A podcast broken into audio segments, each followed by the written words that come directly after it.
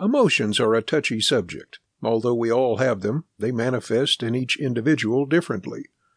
There are some people who are good at managing their emotions and others who are not.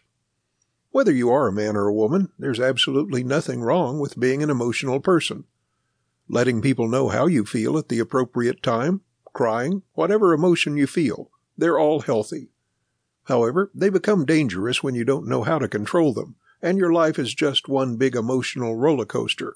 One minute you're up, the next minute you're down. One minute you're happy, and someone says something you don't like, the next minute you're angry. This is not a good way to live.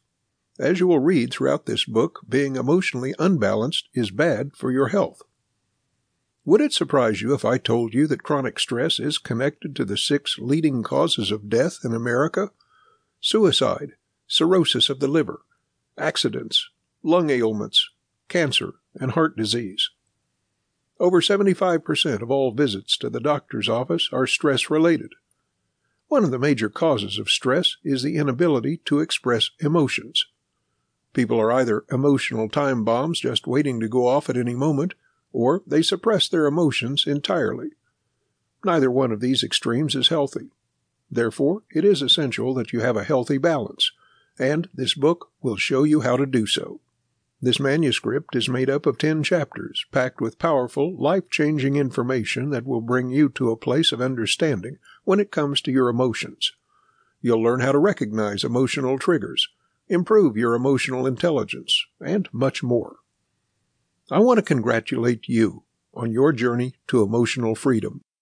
Emotions seem to rule our everyday lives.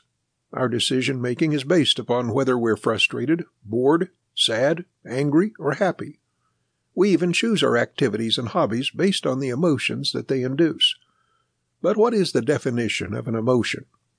According to Hockenberry, an emotion is a complex psychological state that involves three distinct components a subjective experience, a psychological response, and a behavioral or expressive response.